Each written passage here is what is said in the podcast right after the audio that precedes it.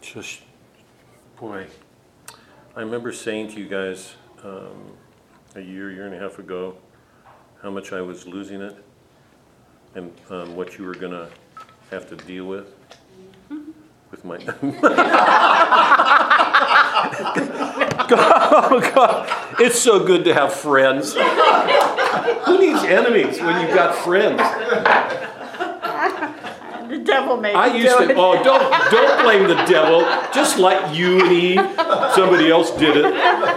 No, that's yours, No Ben. more, more Chaucer for her. God. Let's let's say a prayer. In the name of the Father, Son, Holy Spirit. Thank you again, Lord, for some of our friendships. Um, for our life from you, um, for the gift of yourself in the Mass, most especially.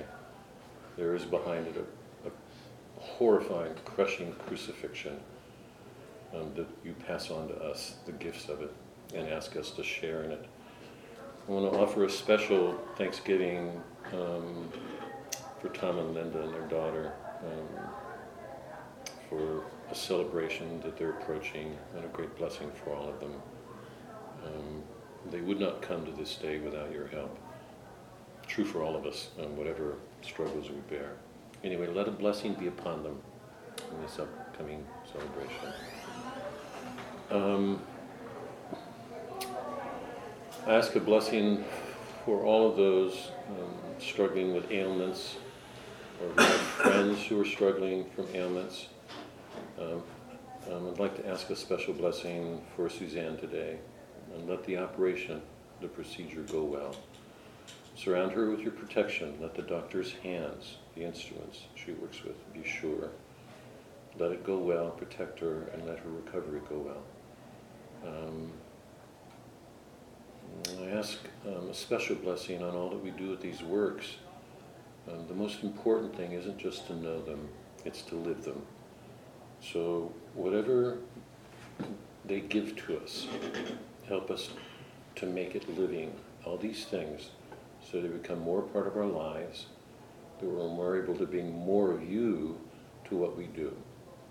We um, offer these thanksgivings and these prayers, um, the wounds, the aspirations, the longings, whatever we carry in our, hearts.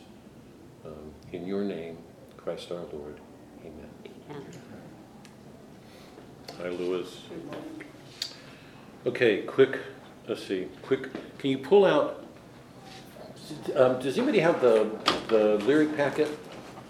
'Cause I'm, you don't, even if you don't have it, do you have it? Do you, do you have it? What's Can- the non-selection? This? It's, the- the- Done? well, no, it's all it, the lyric. Yeah. Is the Is lyric, it this one? the lyric, lyric. Here, I've got. Do you have the lyric? Oh, maybe, is that what you're talking Yeah, about? but I, is the lyric in it? See, I oh, can't- Oh, I don't know. I'm So bad. sorry. Yeah, I was on it. It's just, I think this is just. Anybody have the lyric? Medieval Oh, lyrics. here, here, I've got it. You don't even have to, just listen. Don't search, because for our poem today, I want to read one of the songs. Okay? Don't even look, Just you know it's good to hear. Really, get, get out of your head and your eyes, just listen, let the, let the sound. Remember, I've said forever that um, one of the best things you could do for all of this, and you know how serious I take this stuff, one of the best things you could do is read these aloud because all Homer's, the Iliad, all of the ancient works were put to meter, to music, and we've lost that. And they were oral, it was a part of an oral tradition. Remember in the Odyssey, when we did this work, Odysseus sits down in a court and tells his story. But every one of them are, are metrical. I can't, I can't, I can't remember the first lines of the Iliad in Greek. But they were sung. So music was always a com- component. This is going to go so directly to what we're doing with Chaucer. I'm just going to be repeating a point that I made last week, and to me it's, it's extraordinary. All of these were musical because the underlying assumption was that there was an order and a beauty and a harmony to everything in the universe. It was a reflection of the divine. If you go home and read these, you're left in the silence of your head, which means you're making it angelic. There's no body, it's just thought. Does thought have a body? If it does, it's the thinnest of bodies. In that, in that uh, um, unincarnated state, we approach something angelic. You, you know that I think that's one of the problems with the Protestant mind, to the extent that it loses the body, the sacredness, the, sac- the sacraments. We tend to live more and more in an angelic, angelic abstractions of our head. And we get removed from the concrete world. We don't engage, we don't risk it. So these things are meant to be sung always. That's why I've been doing the lyrics of song. So put your notes away, just listen to it for the morning. Okay, I'm going to read two psalms. And remember, um, the psalms that David wrote, that all the psalmists sang, were put to a lyre, you know, the ancient instrument. Um, it's from lyre that we get lyric. That's its source. So the beginnings of the lyric tradition are Old Testament, that ancient world. So taking us back, I'm going to read two for their bearing on uh, what we're doing. Psalm 127. It's the psalmist acknowledging in praise that to do anything without God is to undo it, to undermine it. The only way that you can assure anything you do is to carry God with you, because otherwise it won't be lasting. We got that explicitly from Boethius. You know. So unless you have God helping you build your house, sorry, Barbara's not here. Pass that on if you talk with her. Um, do do. Yes. Um, if you're building a house without God, you know what's the three piggies? It, it will come down. Psalm 127. Except the Lord build the house, they labor in vain that build it. Except Lord keep the city, the watchman waketh but in vain. It is vain for you to rise up early, to sit up late, to eat the bread of sorrows, for so he giveth his beloved sleep. Lo, children are a heritage of the Lord, and the fruit of the womb is his reward. As arrows are in the hand of a mighty man, so are children of the youth. Happy is the man that hath his quiver full of them. They shall not be ashamed, they shall speak with the enemies in the gate. Kids raised well will be there at the gate defending the mother and father, the city, against enemies. That is, if we raise our kids with God, they'll be able to better take care of whatever it is they're going to do. Psalm, so that was Psalm 127. Psalm 137. This is, remember, written in captivity, and the poet, the, the psalmist makes clear that um, um, it's almost impossible for us to find our original voice outside the temple. Remember, they're in exile, they've lost their homeland, and the most important thing in their homeland was their temple. That's where they did their worship. Now they're slaves. So there's a sense in which they can't speak in that original tongue they had when, once they had become slaves and they're taken captives. Psalm 137 By the waters of Babylon, there we sat down and wept when we remembered Zion. On the willows there we hung up our lyres, for there our captors required of us songs, and our tormentors mirth, saying, Sing us one of the songs of Zion. How shall we sing the Lord's song in a foreign land? If I forget you, O Jerusalem, let my right hand wither. Let my tongue cleave to the roof of my mouth, if I do not remember you, if I do not yet, I do not set Jerusalem above my highest joy. Remember, O Lord, against the Edomites, the day of Jerusalem, how they said, Raise it, raise it, down to its foundations. O daughter of Babylon, you devastator, happy shall he be who requites you with what you have done to us. Happy shall he be who takes your little ones and dashes them against the rock. Um, the, the, the, the lyre, the lyric, the psalm, is a lament expressing it the, the psalmist's awareness that he's lost that original voice. And I've been saying from the beginning that one of the, the functions of poetry, one of its properties, is that it's trying to recover that original voice we had in Eden, in the garden. Um, there's no way in which Adam and Eve could have said anything to each other except in poetry. There would have been nothing but harmony and order to anything they said. They were one with God. There was no, Boethius, there was nothing that wasn't in perfect order, right? Love, the love between them, the love for him was absolute. There were no tensions, no conflicts as a whole. Everything they did existed in a harmony. There was no fall or the effects of the fall. There's no way they could have done anything except in poetry. Yeah?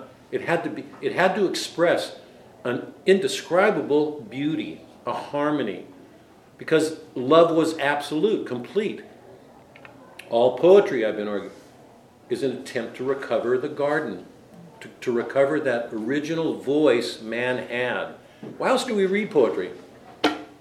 The, the businessmen say to their sons, get a job.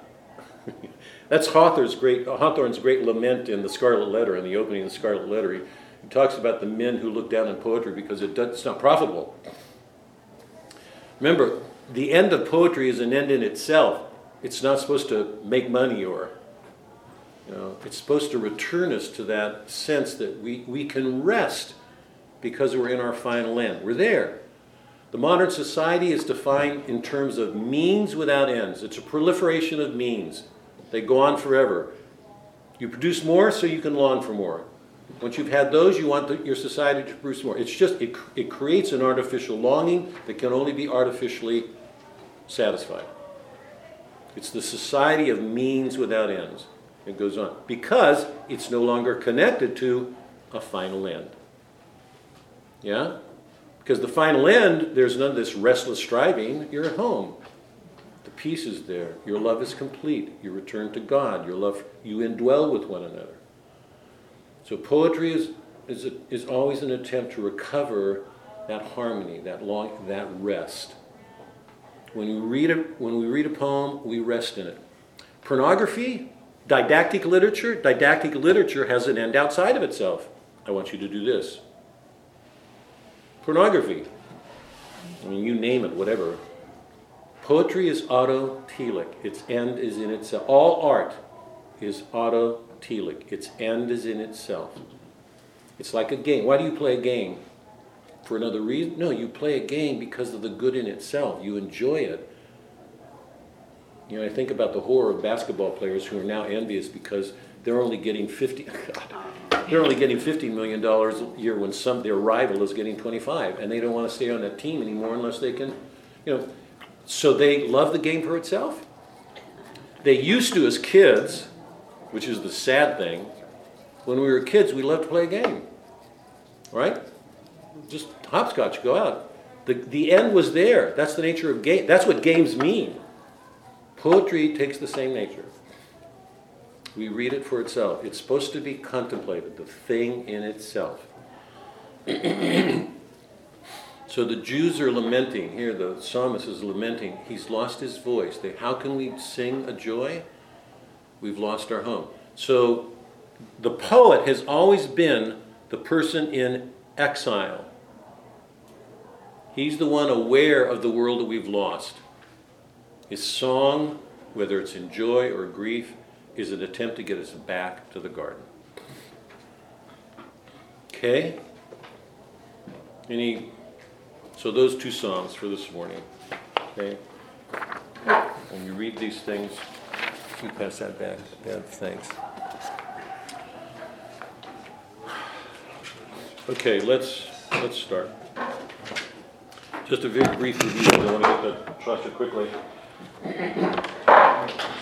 Um, remember that Plato's great critique of of the um, of the poet was that only the poet who came out of the cave, who saw the eternal things, would be a good poet. Because whatever his subject in our world, he'd have to render it in a way that showed what was unchanging, what was eternal, what was universal. And I'm putting Chaucer in that category if it's not clear. I hope I can make it clear what we're doing. But In The Knight's Tale and in Shakespeare's Midsummer Night's Dream, we had both poets taking the Theseus story. The importance of it is, remember, Theseus is traditionally the founder of Western civilization with all of his heroic de- deeds. He's the one that led to Athens. And Athens is the first instance of a democracy in the world.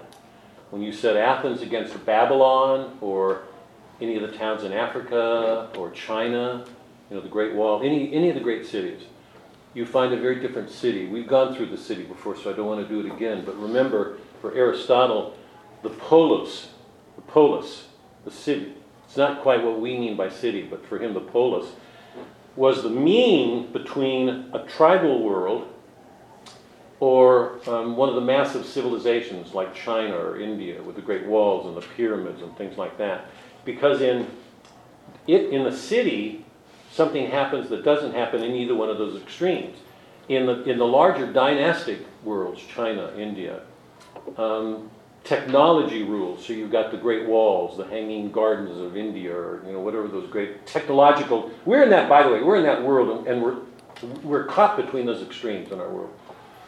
Um, the individual isn't known. Do we, is any of those people who built the pyramid, any one of those hundreds of thousands of slaves who built the pyramid ever named? No, the individual doesn't exist. It's the glory of the emperor.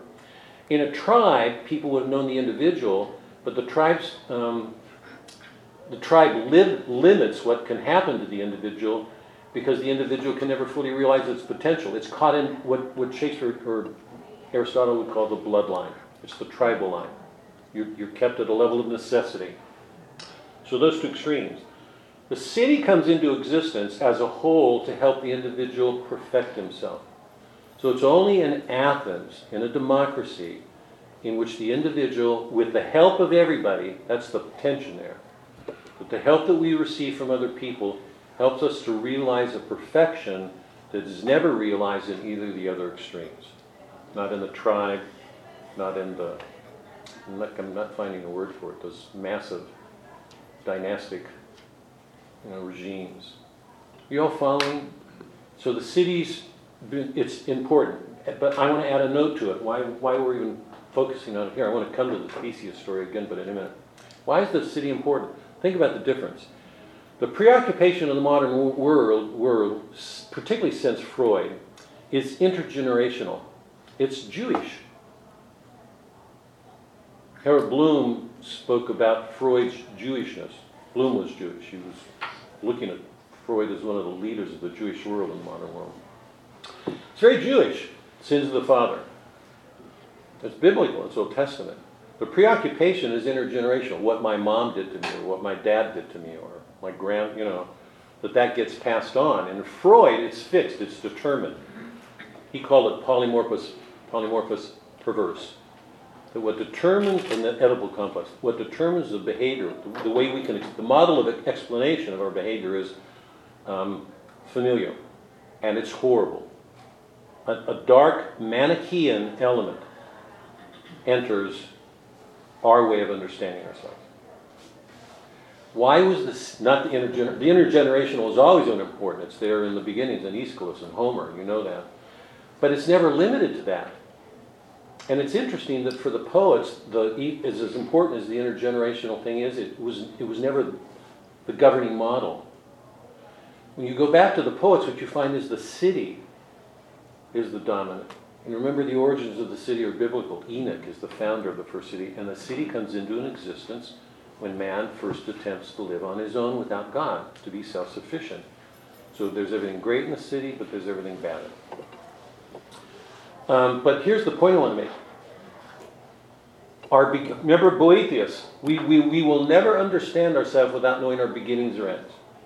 What were our beginnings? According to biblically our faith, the garden.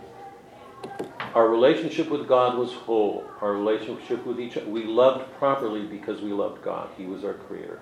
That love was brought to our relationship with each other. That's what Adam and Eve had. That was lost in the fall. But clearly, you know, um, recreate and have dominion. They were intended to multiply. So even, even if the start was the garden, the end was the New Jerusalem, the city. And if you've read Revelation, you, you know it's really interesting to, to read Revelation. It's presented almost like a garden. There are walls and trees, but, but the way it's described is something natural. City's not artificial as we know it. It's not an artificial, rationalistic con- construct. It's like the garden, but it's a city. It's all about God's people gathered. So the, the city has always been a governing paradigm because it's in our it's it's psychically a paradigm of our souls. So when you watch Shakespeare, Shakespeare deals with the city because that's the governing paradigm. Al- Almost all the great authors do. So it's important to keep in mind the city for what we're doing because it's only in the city that we fully come to understand who we are by our relationships with each other. Because the family relationship, as important as it is, isn't sufficient in itself because there are other forces, other things going on that impinge on the family, that mold it, that shape it, that affect it. And you know that it can often be disastrous, the effect of our surrounding on our kids or ourselves. So the city was important. Theseus was seen as the founder of Western civilization. It led to Athens, which is the, the beginning image of Western culture. Okay? Now, sorry for the digression. Chaucer goes back to it, and we've gone through it, so I don't want to go through it before, but he takes that. But what he does is Christianize it. So Chaucer, I mean, Theseus, remember, oversees the battle between um, Palamon and Arcite and Emily. And the resolution of that problem is each one of them has to give up his will in order to make a sacrificial love. So Chaucer takes the Theseus story but Christianizes it. So he's carrying the past forward, which is what we're all asked to do, and trying to redeem it by what he does. Because otherwise, we all know, I think most of us know, that the disorders of the past can become so onerous. They're so hard to change. But that's our task. Shakespeare does the same thing. He takes the Theseus story, except you know that Shakespeare consciously sets it in the city. The lovers are forced to go outside of the city. When they go into the forest, they're almost going to kill themselves. The problem is how to get them back into the city. Because at the beginning, the problem is law, the structure of the city, and love are irreconcilable. Remember, Aegeus the father says to her, his daughter Hermia, marry Demetrius. She refuses, and, and Theseus says, if you don't obey your father, you're either going to be killed or put into exile. So the problem for Shakespeare is how to reconcile law and love. By the way, I, and there's not a question in my mind, but that goes back to Christ on the cross, because he was answering an injustice, something unlawful, our crimes, with love. That's the great challenge that Christianity has left all of us with. How do we bring the two of those together? It's much easier to do one or the other. You've heard me preaching that. Shakespeare does it. I don't want to go back into that. Oberon, or poetry, is fundamental. If, if we see him as a, a figure working with the imagination and what he does with love to help bring the lovers to a lawful state so they can return. And you remember what happens at the end in the play when the, when the mechanics are doing the play on Pyramus and Thisbe. Pyramus and Thisbe never get back. Where are they? At um, what's Aegeus's tomb. I'm getting that name right? Aegeus. Because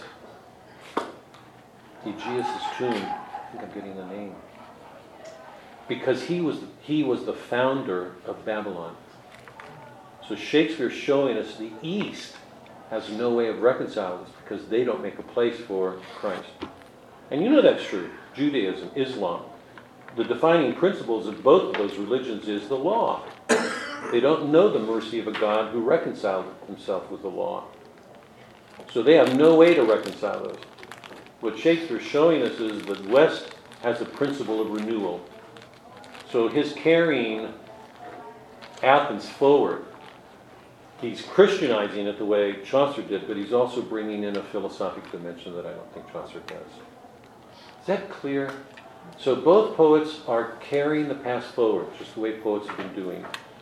But, but according to changes in time, Chaucer's redoing the Theseus myth, he's Christianizing it very clearly. Shakespeare's Christianizing it, but he's also bringing in a secular, he knows Machiavelli. The problems are far more complicated for Shakespeare. He, know, he knows he's got to answer problems in the modern city. That's why the city comes into focus there.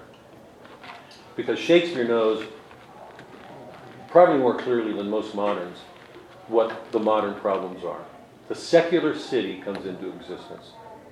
It's, it's a completely different world from the world that Chaucer knew. Is that all clear? Okay?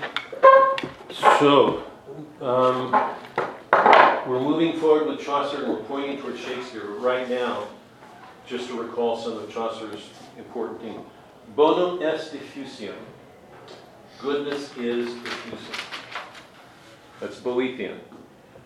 Goodness is diffusive. It's everywhere. No matter, even if we're in the fall, we know, certainly know it from Boethius, there's nothing going on that isn't being turned to good. How could we be living with a good God if that weren't so? You know, we may not see it.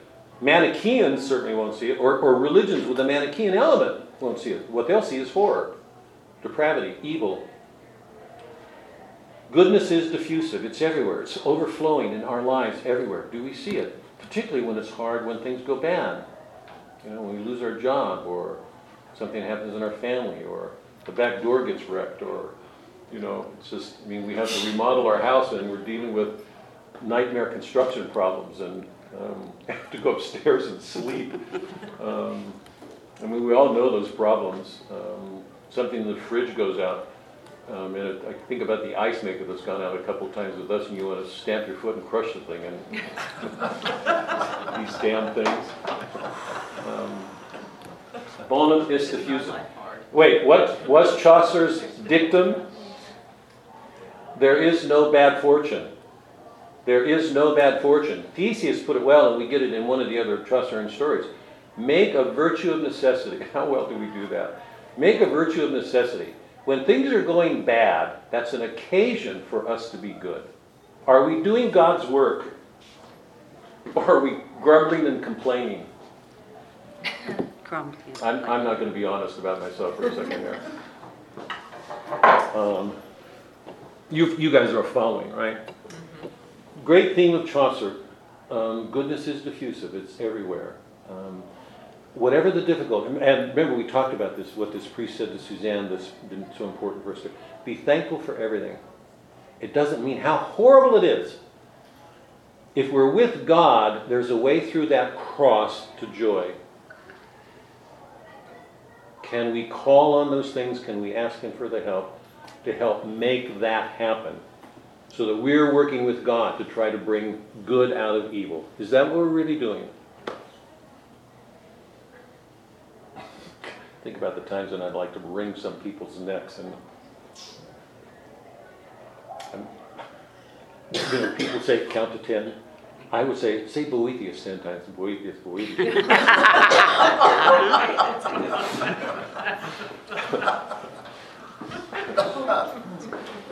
The, se- the second great theme is love. That it, love permeates the Canterbury Tales. All of the pilgrims are on their way to Canterbury, right? That's their aim.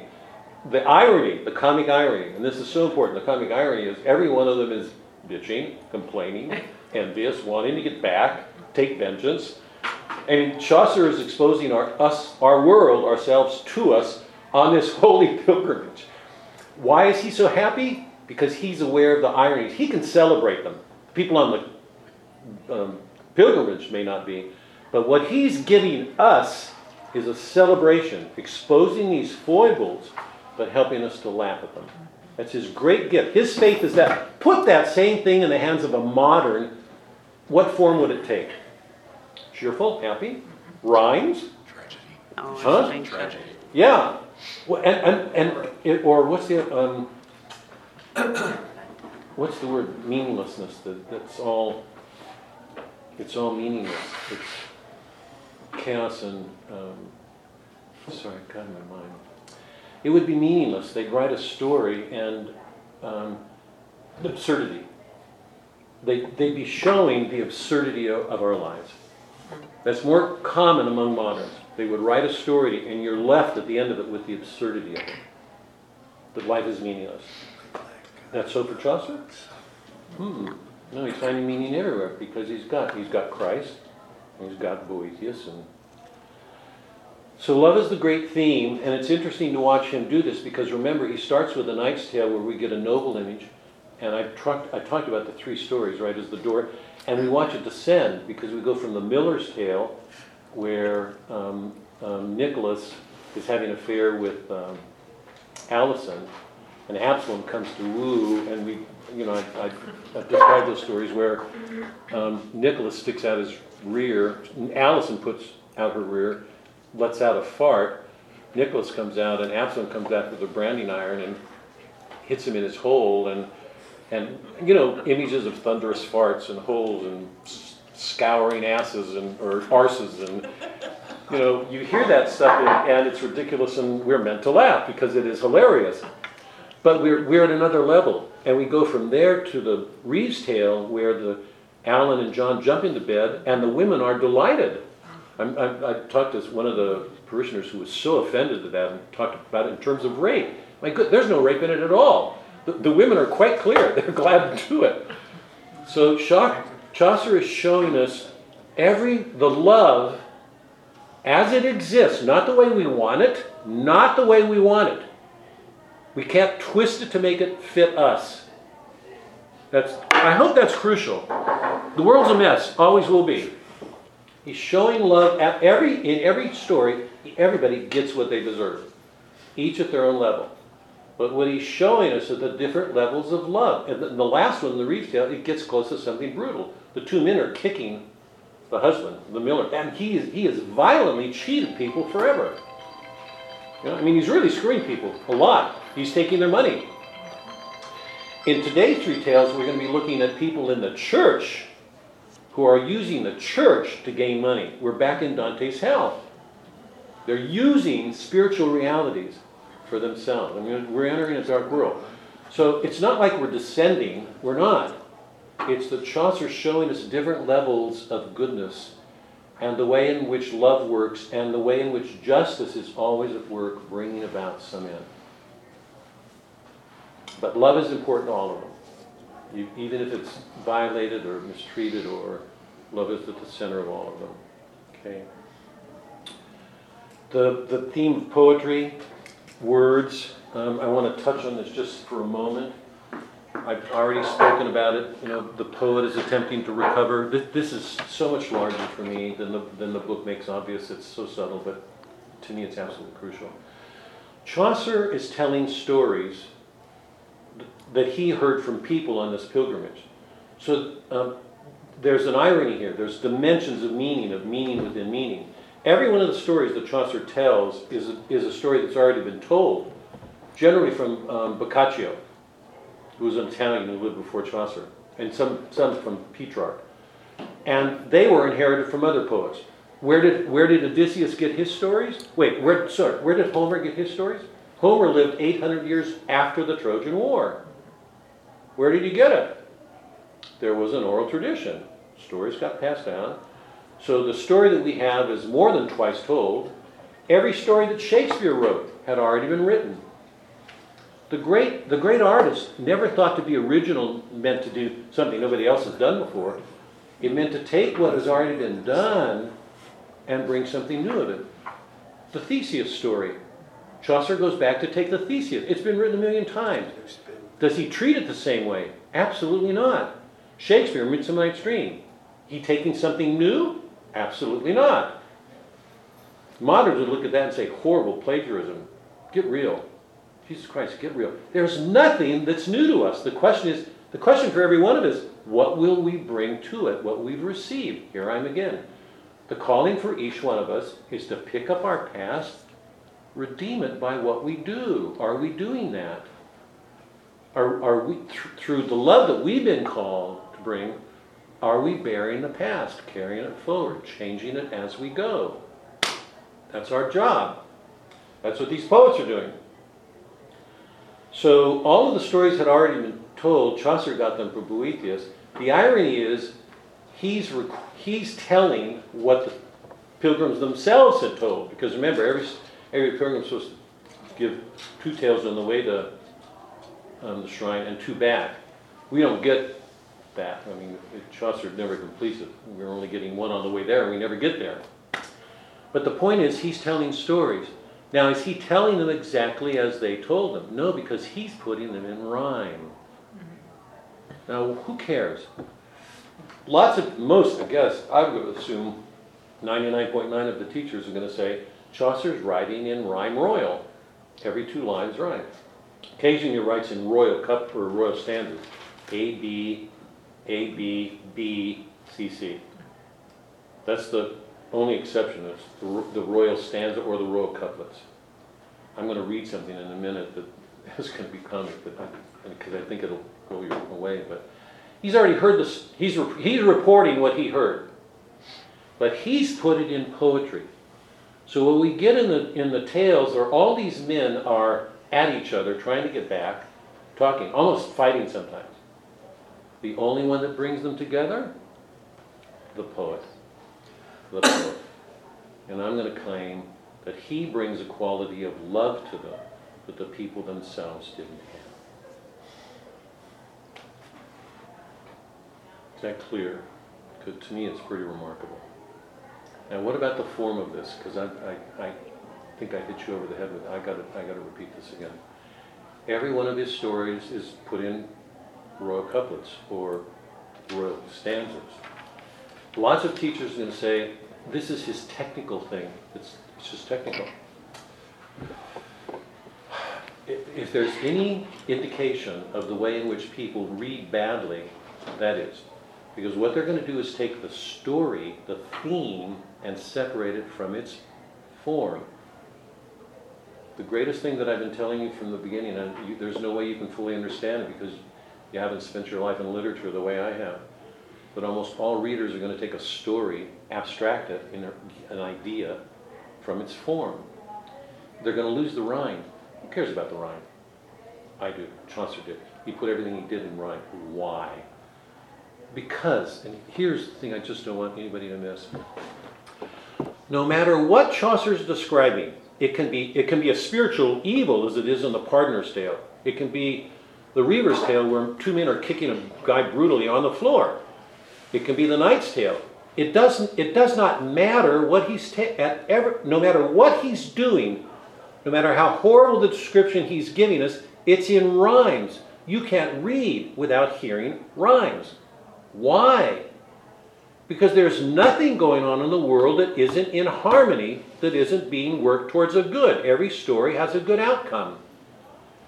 Orally, it's a way of showing beauty and harmony. Goodness is diffusive, it's at work. Do we hear it? Take it, listen to a modern teacher, and the modern teacher is going to say, it's a technique, it's an ornament. He's made it right because they're not going to see the connection. If you've read Boethius and, and you're thinking about it all, how is it possible to keep describing some of the most horrible things and be cheerful or experience a harmony? How many of it, go back to what I said, how many of us, when the, the ice drawer in the fridge goes out, you know, or the lock on the garage door goes out, how many of us are thankful? Or sing a song? Or, or when something's going wrong with our children, a divorce takes place. How many of us can bring a gladness or a hope? Remember, hope's not real. Hope's not real until we have no reason for hoping again. Faith isn't real unless we have no reason for holding it.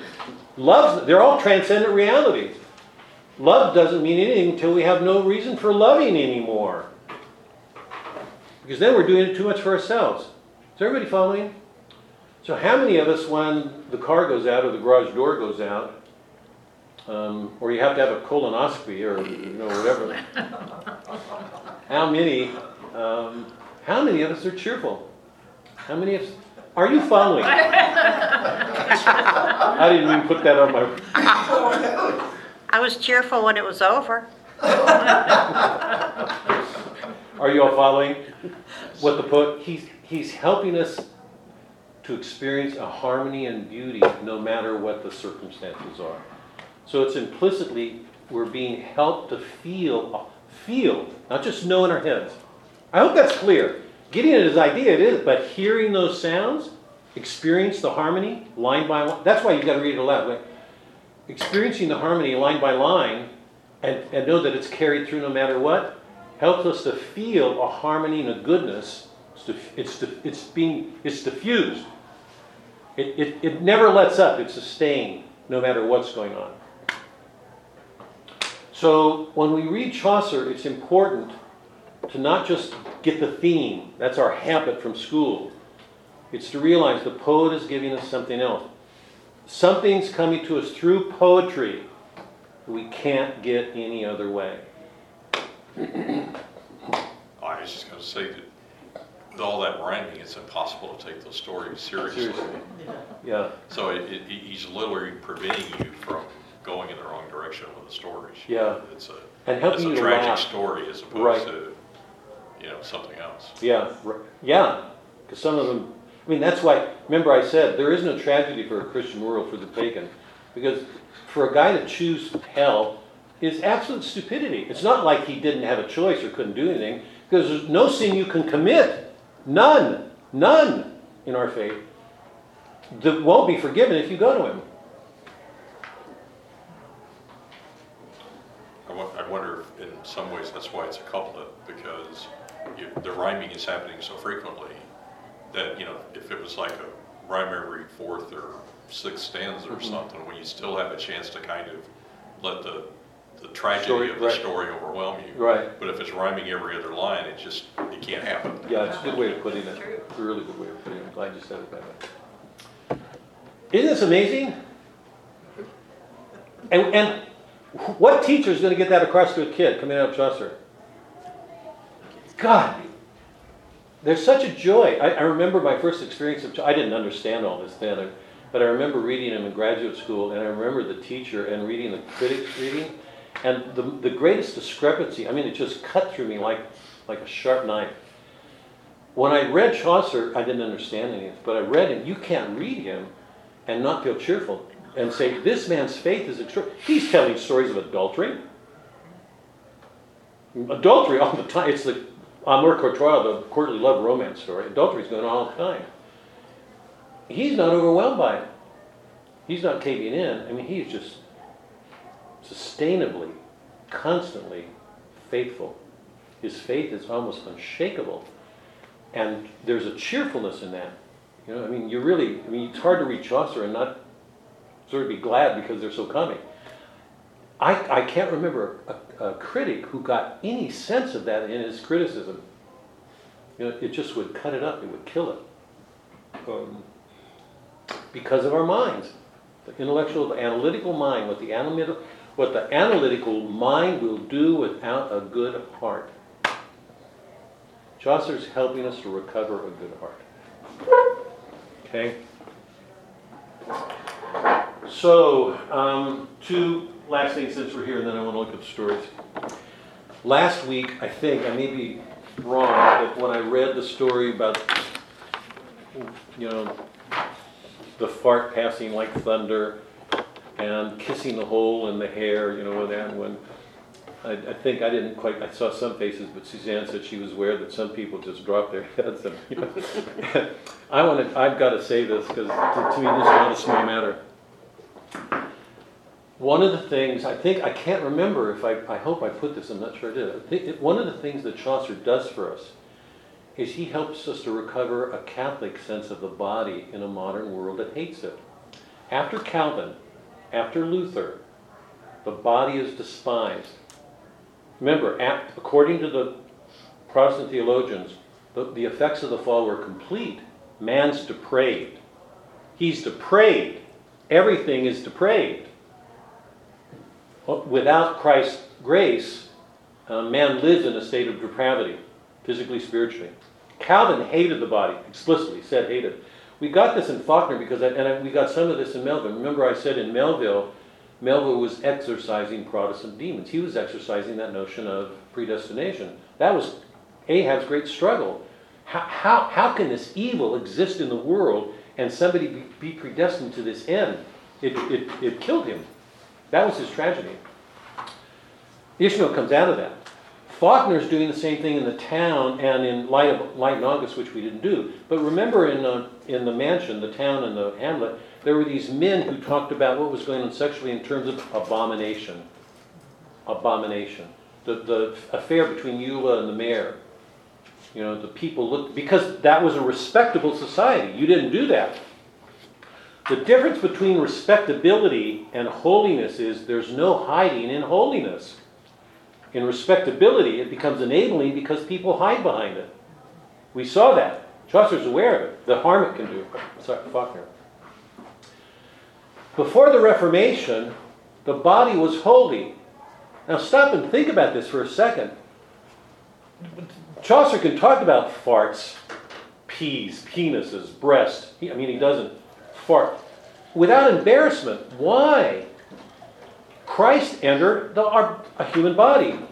Did Christ eat? Did he go to the bathroom? Yes, he did. Is there any organ in the human body that by itself is disgusting? Absolutely not. In a Puritan world, think about the disorders that mindset is set in on the human body. It's something to be disgusted about.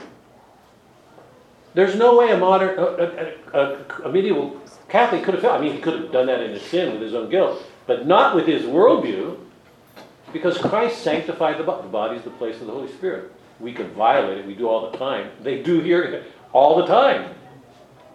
Um, adultery, you know, farts. I just want to make this clear. Chaucer's saying to us, there's nothing to be ashamed about in the human body. You cannot read these things, fart. You can't speak the I am. You can't speak these words in public without making people blush. Fart is thunderous. Say that in public and people are going to look at you. See, see how strange you really are. anyway, I just want to underscore this because when we we live in a Puritan world, we have for centuries. It's so. I, I thought uh, one of the great gifts around the world was theology of the body. What Pope John did with that book to me was that was a doctor answering a, a disorder in the way that we look at our bodies. Chaucer can laugh about all this stuff because he doesn't look at it that way. He, he was overweight, very, very overweight. But he could laugh at it. Today there's this implicit Puritanism that we carry with us in so much of what we do. And I think it does harm to the body, to our souls. Chaucer's helping us to laugh. He's helping us to laugh, to recover a stronger faith, to not let the, the sins, our sinfulness, weigh down on us so much. So all of that's not explicit. It's not a moral in a story, but you can't read him without taking that stuff out of him. You know, if you're experiencing the body and all of the silly stuff that we do. Just remember, Christ ate. He had to pee. He had to go to the bathroom. He had a body. That's our God. Calvin hated the body. It just makes me shudder when I think about the effects of this stuff. Okay? Any questions or before we look at our things today? I'm gonna, I'm just gonna go through these things very, very quickly. Let me take a break. Doug, I saved some stuff for you, but I forgot you couldn't, but I'll, maybe after. Save it for me, I'll leave it after. Okay. Glad you're here. Any, any comments or, say the piece for Doc. Keeping an eye on you, Tom. Uh, Sneaky. He's just enjoying his body. I'm glad he is. I'm glad he is. Any comments or, My shoulder's sore, but other than that, just remember, however much we're enjoying, we're supposed to be working on virtues too, all of us. That comes from Chaucer too. Our church calls us to penance. You know, we're- anyway. He's a wonder. I mean, he really is a wonder. And he's so different. So, you know, you- if you read Chaucer and put, and, and read Shakespeare, you realize that you're in two very, very different worlds of Chaucer. And I've said this before, you I think you're, you're in a position now, God, what you guys have, this is amazing to me, to think about what you guys have. When we were in Dante, you know, that I said I thought Dante was on the verge of the modern world. That I, I really think Dante's the first modern. He writes in 1300, Chaucer's writing in 1400, a hundred years later. But remember, Dante's in it. Dante's in Italy. He's in Rome. He has that Catholic background, Aristotle, all of it. You, you read Dante's treatment of hell, and you feel like you're going past Chaucer. When you get to Shakespeare, you almost feel Dante and Shakespeare live in the same world. They're full of intrigues, political battles, killings, betrayals. You go to Chaucer and you feel like you're almost in an idealized world. That he's, he doesn't quite reveal the spiritual depths that Dante does and Shakespeare. But when you put Shakespeare and when you put Chaucer and Shakespeare together, you really feel like you're leaving a medieval Christian world and entering the modern world. And we're, we're, we're more in our world, whatever Shakespeare's going to show us. So, so I'm so glad we're doing Chaucer. So glad. He's, there's so much in him um, to see. Any questions? I don't believe that. Hey, how are you doing? I'm hanging in. Good, good. You got it easy. These people have read, read the Iliad when, when what I was looking at was complete bewilderment. Yeah. No questions? Moving on. How are you doing?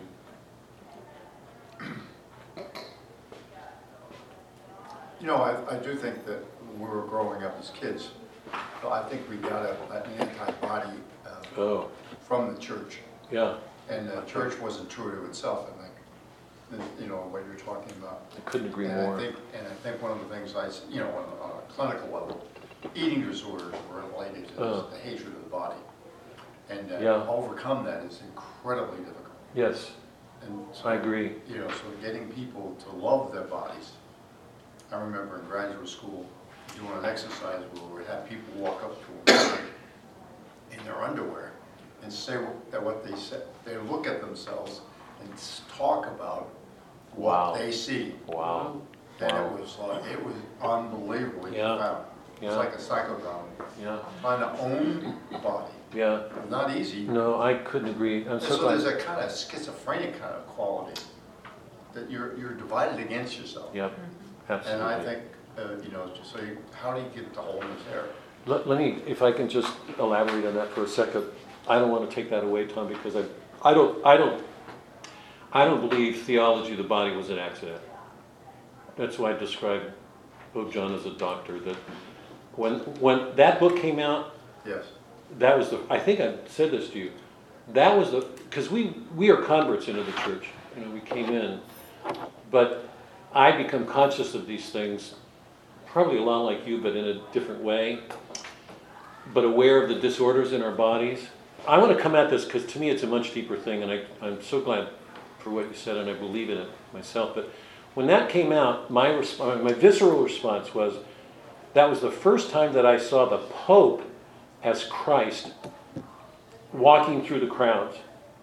I mean, honestly, the, what he was doing is what Christ did when he. So when he walked, you know, in the marketplace, and the woman touched him, and he felt the power. That for me is what was going on with Pope John, walking in the crowds, the way they, the way they moved, were drawn to him.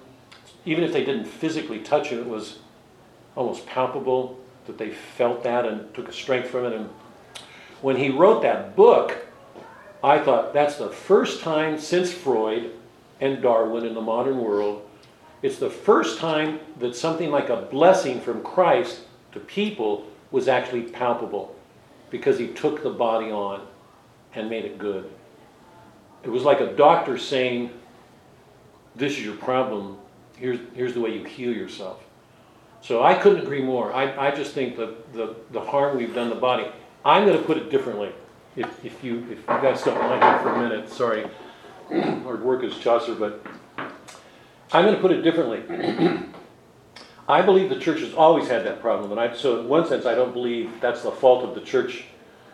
Um, I think that's always been true because since the fall, we've always lived with the divided self. Church has always had corruptions. You know, there have always been problems. The body's always been seen as the um, temple of the Holy Spirit.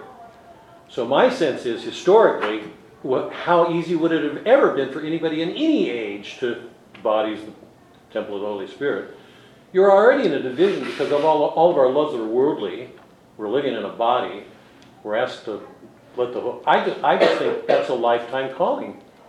And so often we screw it up badly. So historically, I'd say the, the body has always been a problem forever because of the fall and the worldliness that we're given to.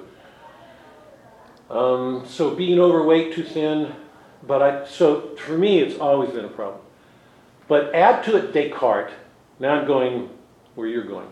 Add to it Descartes, where the mind is cut off from the senses, and you set up this schism between the human person and his physical world. Add to that Descartes, Kant, all the moderns.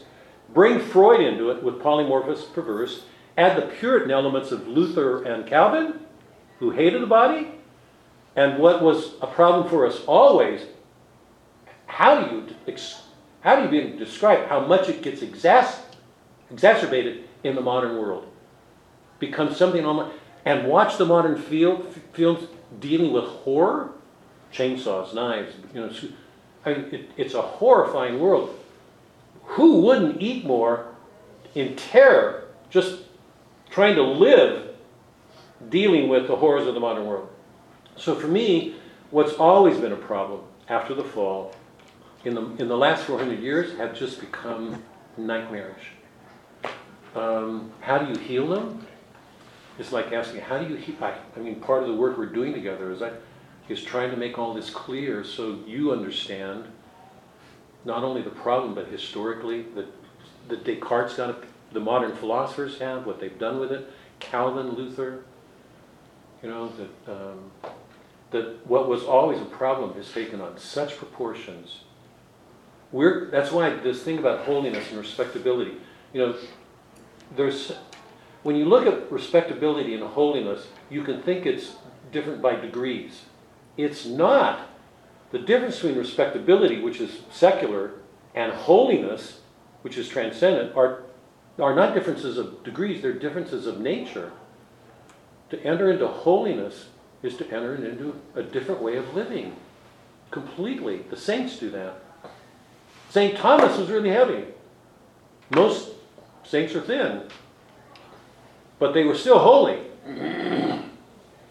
So, the disorders we have in our age, I think, because we live in a secular world, have just so amplified that um, one of the reasons I'm thinking about the body here is because we finally have reached a poet who, if you go back and read, um, who's the comic um, poet?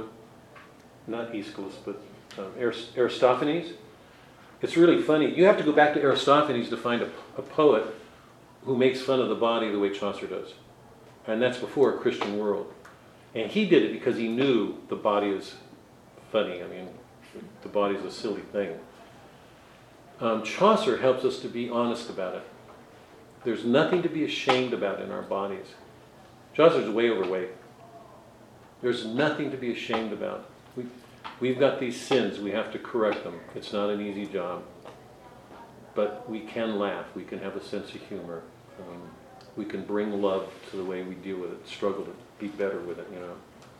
I think that's one of the things Chaucer's doing. The thing I wanted to underscore, because I don't know how embarrassed anybody was last week when I read Thundering Farts and, you know, Branding Hole, and I didn't know how many heads went down and were shaking, but because I couldn't see. But um, the, the thing I just want to underscore is what Chaucer's saying is don't. T.S. Eliot, there's not a word, not even the F word or S. There's not a word that isn't potentially poetic. It depends on what we do with that, for God's sake. Shakespeare shows us murder, which is which is worse, jumping into bed when you're married and shouldn't, or murder, viciously killing a person. Murder. I'd say murder is worse You might as well say, don't ever read Shakespeare, because he's dealing with murders and treacheries and betrayals. You know, Chaucer's using all this language and it's doing it in a funny way. We should laugh. He's teaching us um, to be thankful for everything, to know God's at work. Should we take it for granted? I don't believe we should. Chaucer's calling us to something. He's not saying rest on this, and you know, he's saying, Boethius, there's a good there. Get close. Remember that center point, the still point at the center. Work to get closer to that center because you'll be happier there. If you're on the periphery in fate, your life is going to be miserable. You're going to be on a treadmill. You'll be miserable. Work with God. Be with Him in everything you do. Be glad. Whatever, whatever our sins. Because my sense is if we're glad with our sins, we're probably going to be more forgiving. We won't torture ourselves. We'll be more in tune with God. We won't be so frightened to think He's going to kill us or He doesn't like us or, you know, growing closer to Him, being glad, being glad for the mercy, bringing that to what we do. What? Getting too far off here? Yes.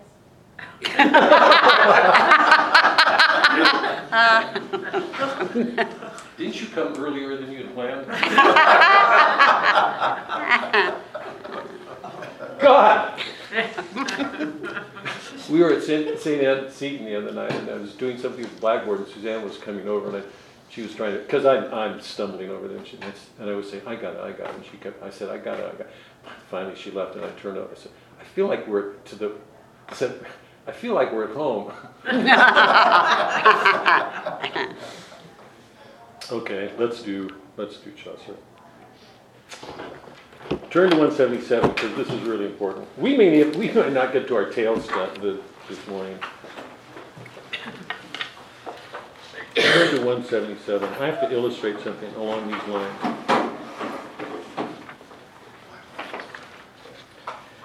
We're supposed to read the, the three stories about the church functionaries, the pardoner, the summoner, and the priest, the friar, right? I hope, we, we may not get there, but I hope, we- those are our tales. But I wanted to do this. I want you to turn to one seventy-seven. Um, we just heard the prioress's tale, and the host, I, by the way, I hope you see what's going on. The host is kind of like a blue-collar guy who hangs out at bars. Probably has beers and maybe once in a while gets in fights. I love him. If any of you know the Wahlbergs on television, you know how tough, if you watch um, Blue, Blue Bloods, you- they're very tough-minded and very Catholic. But the- you, you can tell they grew up probably in back alleys fighting, deeply Catholic fighting. I I think of them when I think of the host. He's just very tough-minded, no nonsense. You know, somebody starts something, he says, "Shut up, sit down." Um, but he's got that tough-minded. You can see him in a bar having beer and enjoying people, and and so you've got everything in society. But the man who's overseeing it is the host, and he's this blue-collar guy. So he's not elevated or low. He's just an ordinary guy, but he's the one in charge. He's he's made the offer for the gift. Whoever tells the best story, you know. So he turns to Chaucer and says, "How about a story from you?" This is funny. You, this was not a sign, so don't worry. This, but I want to do this because there's something. And once again, I think most teachers are just going to miss this completely. Come nearer, man. Look up. Look merrily. Make room there, gentlemen. Let this man have place. He's shaped about the waist the same as me. He's obviously fat. You know, and and look what he says about it. He'd likely be a puppet to embrace for any woman. That is too much to get his arms around. Small and fair of face, there's something elvish in his countenance. And this is really wonderful because this is the first chance we get to, this is the only chance we get to see something of Chaucer other, uh, other than in the lines that sort of hint of him as a man. But there's something elvish in his countenance. He never speaks a word in dalliance. He doesn't play. You know, he's not facetious. Say something now as other folk have done, and let it be a tale of mirth at once. Host, I replied, I hope you're not one to take it in bad part if I'm a dunce. I only know a rhyme, which for the nonce I learnt. So he's like one of these school who's, who's taught mechanically how to put, and that's the best he could do. Now, is there any more BS in this story than what we're getting right now? Um, I only know a rhyme. I've watched what this. I hope everybody appreciates. He's doing rhyme royals. If you watch this, is it's so stuns me. If you watch his lines, every one of his lines is so simple to read. Think about the artistry that it would have taken to write a simple line to describe what's actually there and make it rhyme consistently, couplet after couplet after couplet through the whole thing. And he's going, oh, I know a rhyme or two. I take it if I'm a dunce, I only know a rhyme which for, for the nonce I learned, that is for nothing. That's good, he said. Well, take your place. It should be dainty, judging by your face. So it's really the irony. Does this host have any clue who this man is as we know him? And there's nothing Chaucer will. Now look at the story that Chaucer does. I'm not going to read it because there's. He tells the story of Sir Topaz. This oh, here we are. We're in this medieval courtly romance world, full of knights and lovers, right? So Chaucer's going to now he's going to enter into that world. On page 178, go in the, go in the middle. Full many a maiden bright. By the way, here's that rhyme stanza, the rhyme royal. A B A A B A B, or it's close to it. It's A B A B B A. If I got this right, A Bauer hour asleep Bauer. So A A B A um, A B. So it's a little bit different than the, but you can see it's a variation. It's actually it's six lines. The, the royal stanza are seven. It's eight. The royal stanza is A B A B B C C. So this is a little bit different. I think that's interesting. Full many a maiden bright and bower lay lounging for him hour by hour, who should have been asleep. But he was chased and fled the power of lechery, chased as bramble flower, where red the berries creep. This night is better than others because he doesn't come to this other stuff. so, so it befell the day. He said he got on a house or horse, took his sword, and went off for adventure. He wants to find this fairy queen. 179. The birds were singing, let me say, the sparrowhawk and popinjay. It was a joy to hear the throstlecock tuned his lay. The turtle dove upon the spray sang very loud and clear. So he describes the flowers, he describes the birds. He finally reaches a point where he tires himself, he lies down.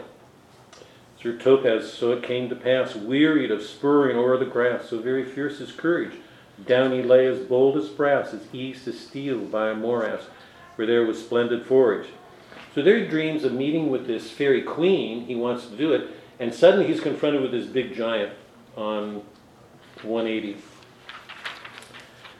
For not a soul in all that zone there was, and not a face was shown, no woman, not a child, until a mighty giant came.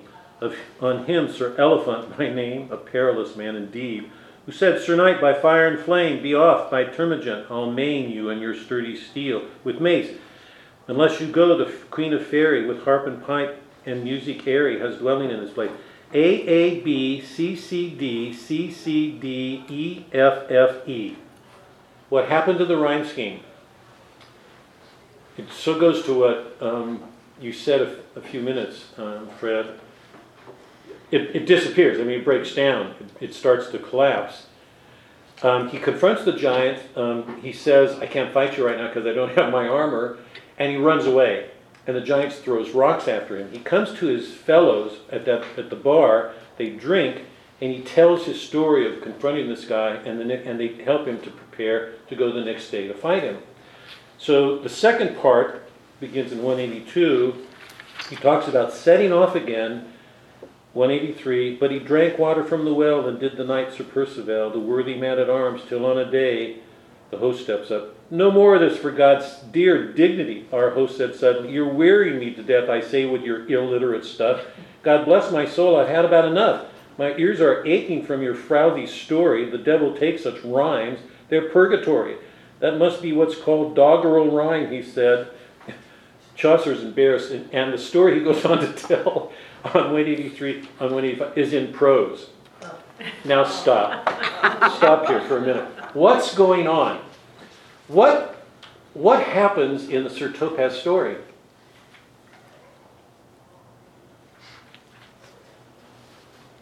Nothing. Okay. Why? Because Chaucer, this is almost like a manifesto. Chaucer's showing us indirectly what a story should be. How good is this story? How good is this night? What's, what's wrong with this story? The knight has all these dreams. We should, he, Chaucer shows riding through, he's describing the flowers, he's describing the birds. You know, everything's lovely. He, make, he confronts nothing, deals with nothing. When he deals with a giant, it's a giant. He has no armor, he runs away.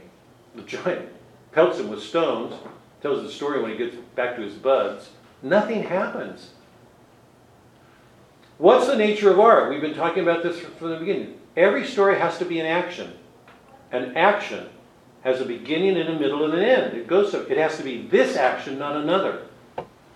Most good stories, you know, from Aristotle have a peripeteia, a turn, because generally what makes a story is a moment of self-revelation or the turn, comedy or tragedy. Remember, all, all comedies tend towards a tragedy. Something happens to turn, and you have a good end. All tragedies start as if you're going to move towards prosperity, and suddenly it ends with calamity.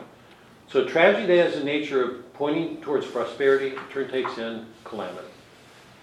Comedy points towards some disaster that's overcome and it has a good ending. Okay?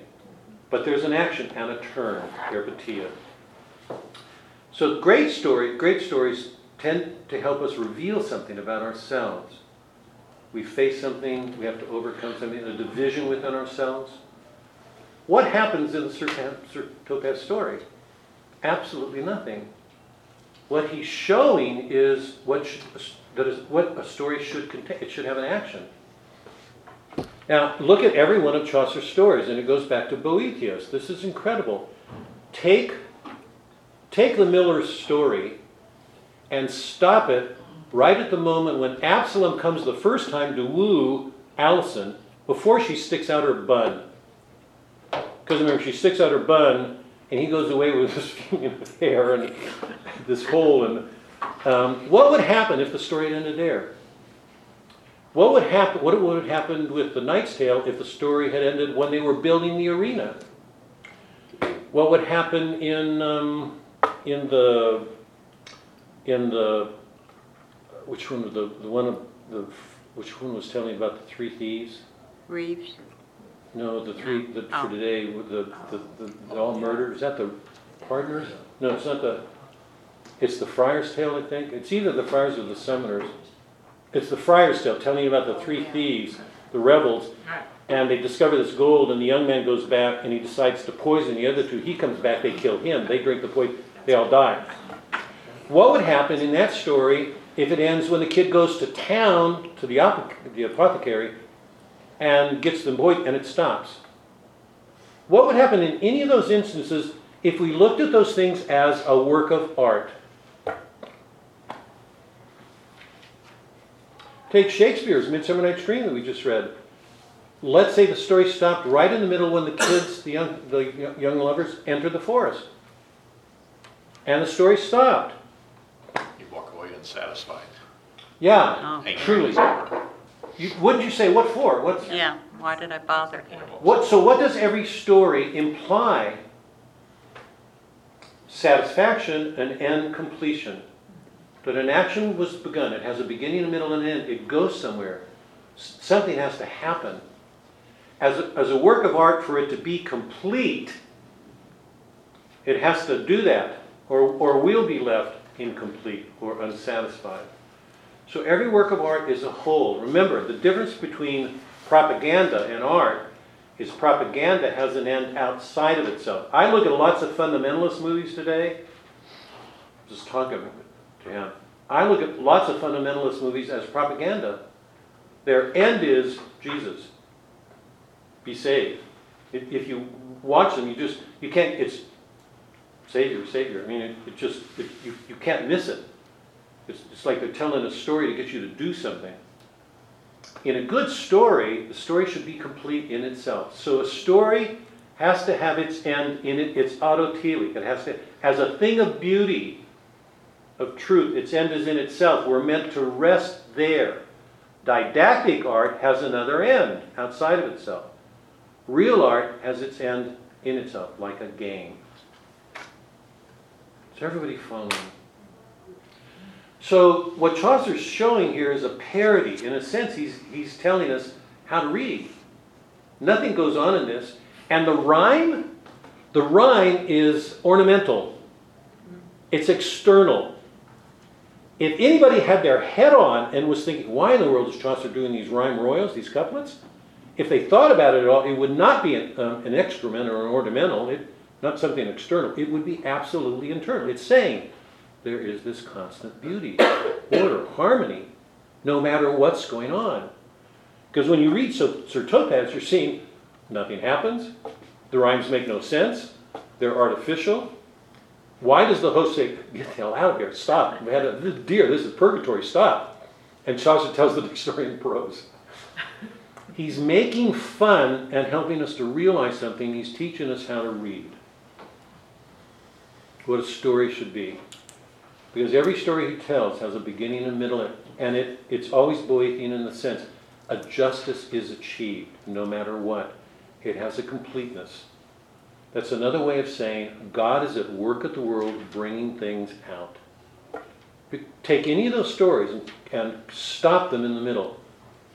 Would, would any of us have any sense of completeness or beauty or harmony? And would we want to go on with it?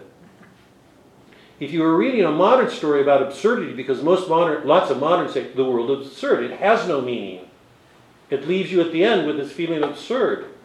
I'd like to get those guys and showing that there's not something absurd in the, in a way that they might feel. That's why Chaucer's a bit, no, that's why I so identify with the host, I think. Any questions about Chaucer's art and what's going on here? How to read? Those rhymes are not accidental. They're a reflection and expression of a Trinitarian God. He's outside time, He's invisible to us like the Holy Spirit, but He is always present like Christ. There, again, again, again, again, again. It's extraordinary. And we could, I mean, what's the purpose of this class? It's to learn to see Christ where we don't see Him. He's always supernatural love. Four year old pricks herself. How often do we see God at work? The poets are always helping us to see He's here, He's here, He's here. Do we see Him? Do we feel Him? Okay, let's go to the, the uh, tales. I'm going to do this briefly because if I don't, Suzanne's going to have nothing good to say to me when I leave. She's already scowling at me. I was going to say, I think you've, already- I think that ship's already sailed. Ah, you're really getting it today, aren't you? I really am. God. He's cold. It is. Bringing a blanket next week. Yeah, you should. Uh-huh. Um, I forgot, Suzanne had said that, I think she'd said it in the, Oh, thank you. I'm only doing that because I want to ride home.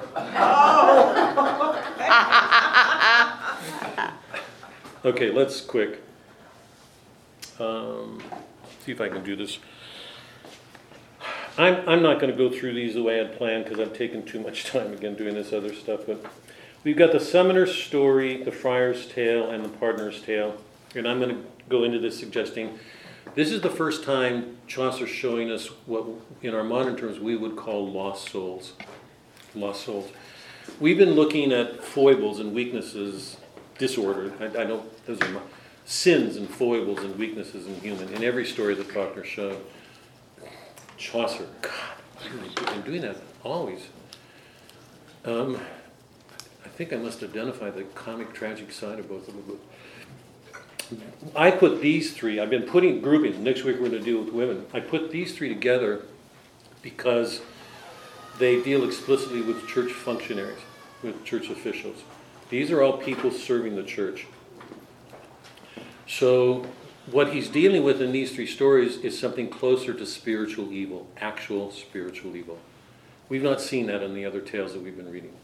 They've been dealing with sins, adultery, and romantic love, and in, in marriage and out. But this is the first time he deals with real spiritual evil. I don't think it's an accident. I think what, what Chaucer is showing is to whom more is given, more is expected. When those to whom more has been given misuse that, their sins are graver. So he still treats this comically. These are all funny. But we're now entering spiritual sins within the church. Now, Chaucer's really clear on this, absolutely clear. Remember, we're not in Shakespeare's world. All these people are on their way to Canterbury. It's a holy pilgrimage, they're joined. And a whole nation is unified. Even if they get along, I mean, don't get along always and fight with each other, they're still unified by their faith. Um, Chaucer's really clear. He makes no criticism of the church anywhere. The church, in his mind, the Reformation hasn't taken place. The church is fine. What people in the church do is not fine. What they're doing is taking spiritual realities and abusing them. And that's what we get in these three tales. So, um, the summoner summons people to, to, to a hearing. He goes to get this woman to appear and he tries to buy her off. Um, this is on page 303 and 304. I, I, we don't have time, but one of the frightening things about this moment is when he, um, as he, um, God, I've got to read this, sorry. This is just, but the reason I'm reading this is one of the women in the evening class, um, Gita, she, she sent Doc an image on page 304. The, the summoner tells a story about a friar um, going to this couple's, or this woman's house to, to get money from her. Um, and he, um, wait, sorry, where am I? I'm, no, sorry, sorry. Yeah, hold on. yeah. Yeah, this, the, the summoner is the one who calls people um, to account for themselves. And, God, I'm confused. So it's the friar's tale about the summoner. 303. This is the friar's, this is the summoner's tale. Yeah. On page 304, he's, ta- yeah, he's talking about a friar, and he's, he gives an example of somebody who goes to hell, and they can't find friars around, as if they're holy, um, because they're in the church. But he's, Wow. he goes down deeper and he finds that's just not the case at all. They're even worse on 304. Why, yes, the angel answered many a million and led him down to Lucifer's pavilion. Satan, the angel said, has got a tail as broader, broader than a barge's sail. Hold up thy tail, thou Satan. Then said he, Show forth thine arse, and there's, show forth thine arse, and let the friar see. The rest ordained for friars in this place. Ere the tail rose a furlong into space, from underneath it there began to drive much as if bees were. So, multitudes of friars start swarming out from the tip that is from Satan's arse. and then, you know, he drops the tail and they all go back. So the, the friars are the worst of the worst in hell. Gita sent Suzanne a card. It was a, it was a birthday card. This is what I said. This is what my course is doing to people. It's scary.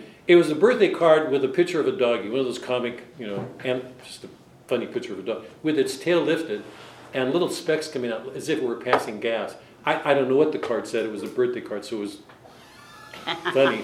But her take on it was she couldn't look at that without thinking of Satan and all these All the friars.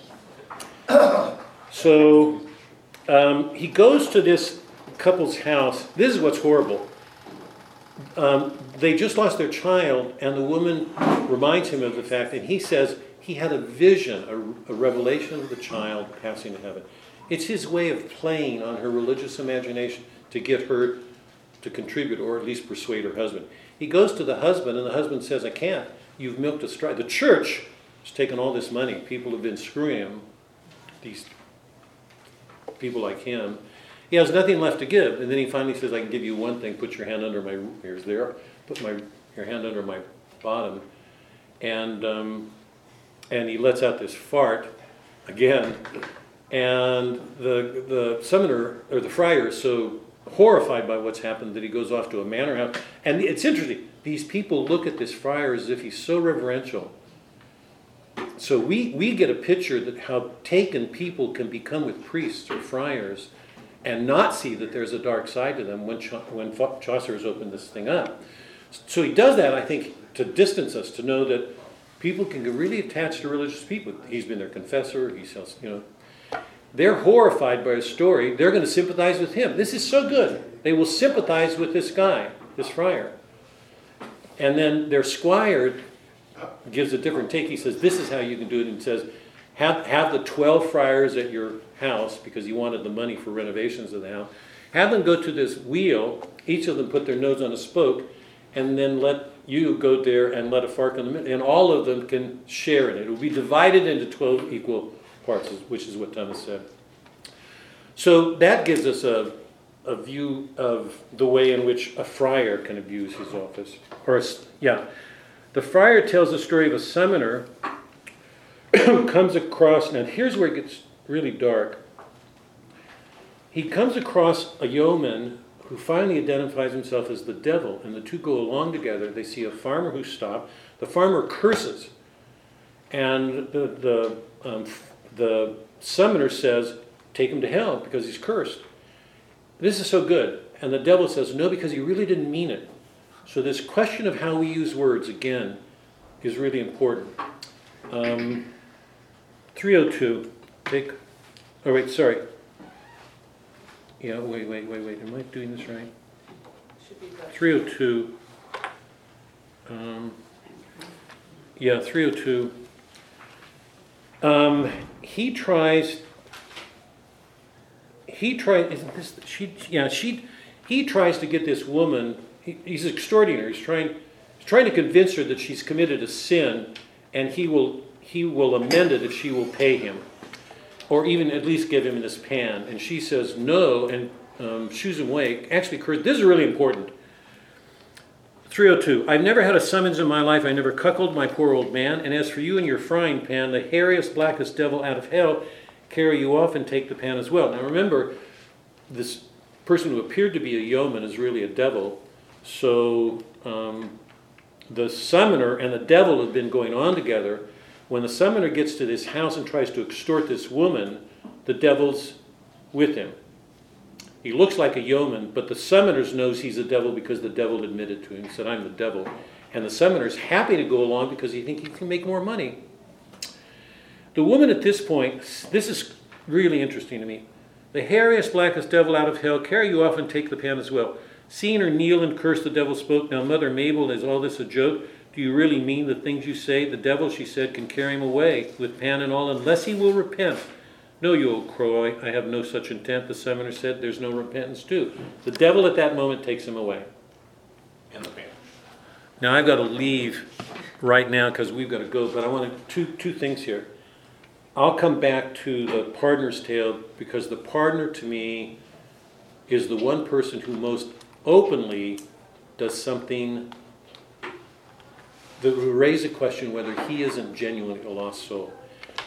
The souls we get in the other two stories are about people who are damned in the story. Remember, the three murderers are damned. And here, a summoner doesn't repent. He's damned. So we've got stories about people. My, hold on, just my question is whether the um, whether the summoner or um, the pardoner is damned. That's next week. But here's what I want to go to. The woman says, um, "The devil carry him away with pan and all, unless he will repent." Does her curse send him to hell? No. No. No. No. Okay, explain it. Well, had, had he repented, he wouldn't have gone to hell. He had that choice. He had a choice. How, because in, in so many, this is really, hold on just a second, this is so more important to me than I can tell you. One of the great themes that we've not talked about that run through Chaucer is giving your word and keeping your vows. That's a constant in every story, even if people break it. But virtue requires holding a vow. So what your words you speak matter. They even mattered here. Remember, the farm, farmer cursed the person, and the summoner said, Take him. And the devil said, No, he didn't mean it. Here's a woman who clearly meant it. She said, Curse you, the devil, unless you repent. And he goes to hell.